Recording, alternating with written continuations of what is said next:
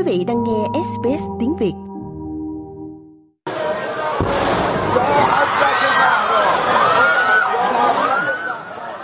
Đây là những âm thanh của một đám rước tại thành phố Kerman ở phía đông nam Iran.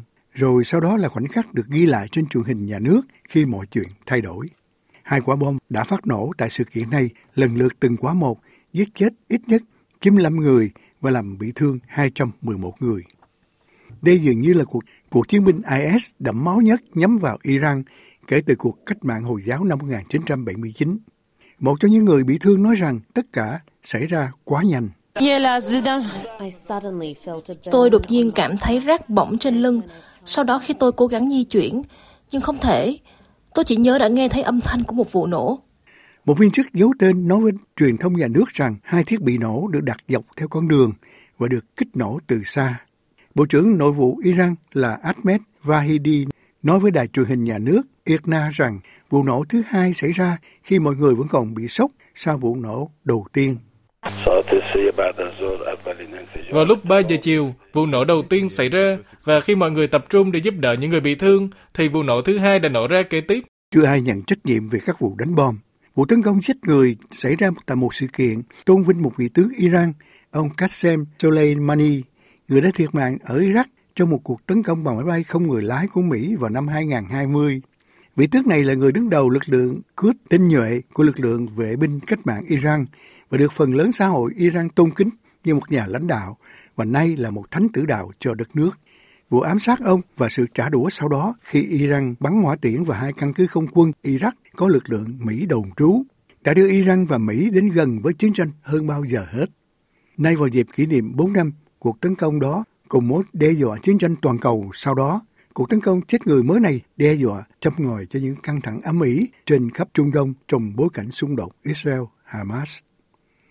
Trong khi Iran ban đầu đổ lỗi cho những kẻ khủng bố không xác định, thì Tổng thống Iran là Ibrahim Raisi đã đổ lỗi cho Israel mặc dù thiếu bằng chứng chính xác.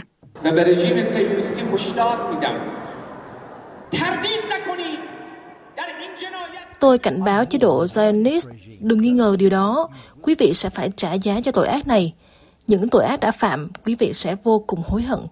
Quý vị sẽ thấy bằng quyền năng của Thánh Allah rằng quý vị đã thất bại trong lĩnh vực này và sẽ rời khỏi lĩnh vực này một cách ô nhục hơn ngày hôm nay. Đó là chế độ Zionist và bọn tội phạm Mỹ. Được biết, căng thẳng giữa Iran và Israel cùng với Mỹ đã lên đến một tầm cao mới liên quan đến cuộc chiến của Israel đối với các chiến binh Hamas do Iran hậu thuẫn ở Gaza để trả đũa cuộc tấn công ngày 7 tháng 10 của Hamas vào miền nam Israel.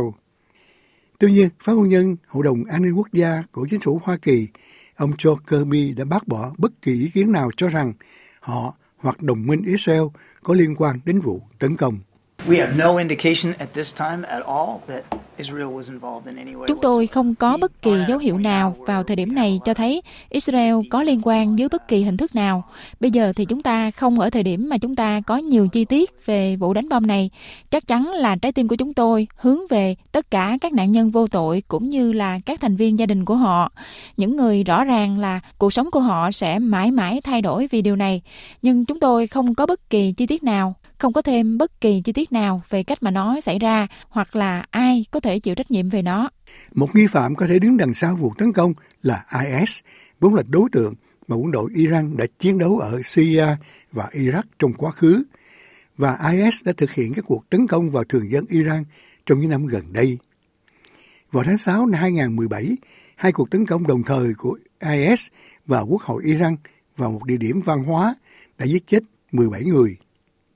Vào tháng 9 2018, một cuộc diễn hành quân sự đã bị tấn công khiến 5 người thiệt mạng.